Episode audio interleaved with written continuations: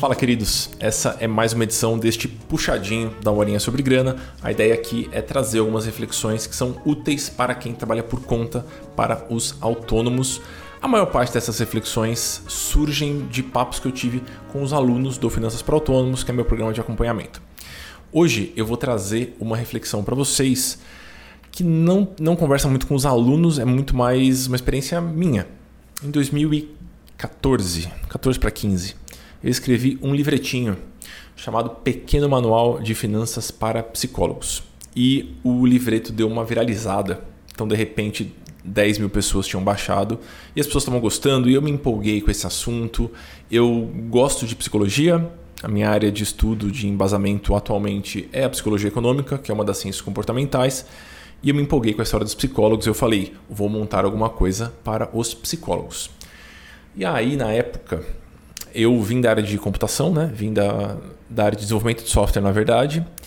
E falei, vou desenvolver alguma coisa para os psicólogos. E aí me juntei com uma turma ali que desenvolvia software, estava desenvolvendo software naquele momento, e a gente montou uma agenda com sistema de cobrança para psicólogos.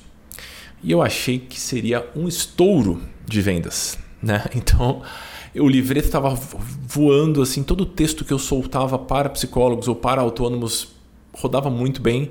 Eu falei, vou montar esse produto para os psicólogos, vai ser muito legal, super útil. É uma dificuldade, né? Cobrar dos pacientes e fazer a gestão financeira do consultório. Vou montar esse negócio. Montei. Na época, acho que eu gastei uns 15, 20 mil reais para botar o produto de pé, deixar ele bonitinho, né? E aí, de repente, isso era 2015, acho. Sentei na frente do computador, olhei para o software, ele estava lindo. E eu falei, bom, agora eu preciso vender isso aqui. Né? Agora eu preciso colocar isso aqui na rua. E as pessoas têm que assinar isso aqui ou comprar isso aqui, seja qual for o modelo de negócio que eu vou assumir. E eu não tinha a menor energia para fazer isso. Eu não tinha espaço na agenda, eu estava atendendo loucamente. É uma época que eu ainda atendia individualmente é, processos de consultoria e eu tinha fila de espera. E, eu atendia 7, 8 clientes por dia Uh, começava muito cedo, terminava muito tarde, eu não tinha a menor energia para vender este produto, para dar atenção a essa nova frente do meu negócio, que era esse aplicativo, que era uma, uma espécie de agenda barra sistema de cobrança para psicólogos.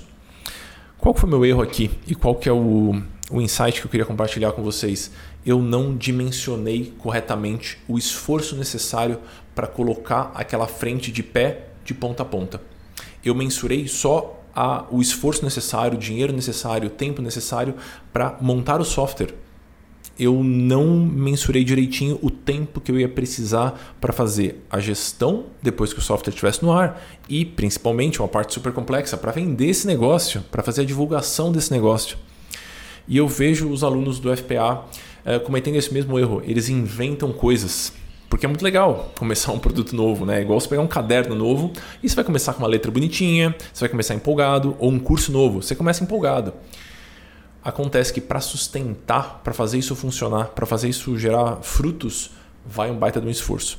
E eu errei, eu não mensurei esse esforço da maneira que eu, que eu deveria.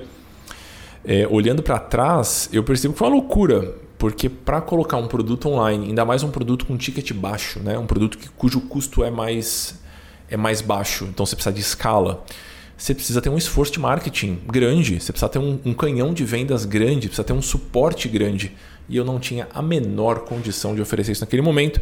Esse software ficou encostado, eu fiquei triste porque eu perdi esses 15, 20 mil reais e absolutamente ninguém usou, tirando o Fred, que é um grande amigo psicólogo que ele usou por alguns anos o software, que era ótimo. Eu só não tinha a menor disponibilidade nem para contratar alguém para tocar esse negócio para mim.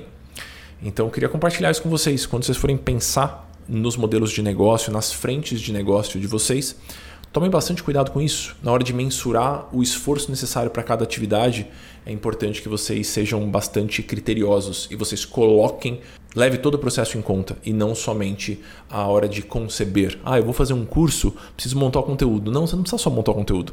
Você precisa montar o conteúdo, você precisa fazer a prospecção, você precisa fazer a entrega, precisa fazer o pós-venda. Tem uma série de esforços necessários para que esse curso aconteça e para que você consiga colocá-lo no ar da maneira devida. Antes da gente terminar esse insight de hoje, deixa eu convidar vocês, eu não sei quantos vocês estão escutando esse negócio, mas no dia 21 de fevereiro a gente vai fazer o nosso encontrão semestral para autônomos.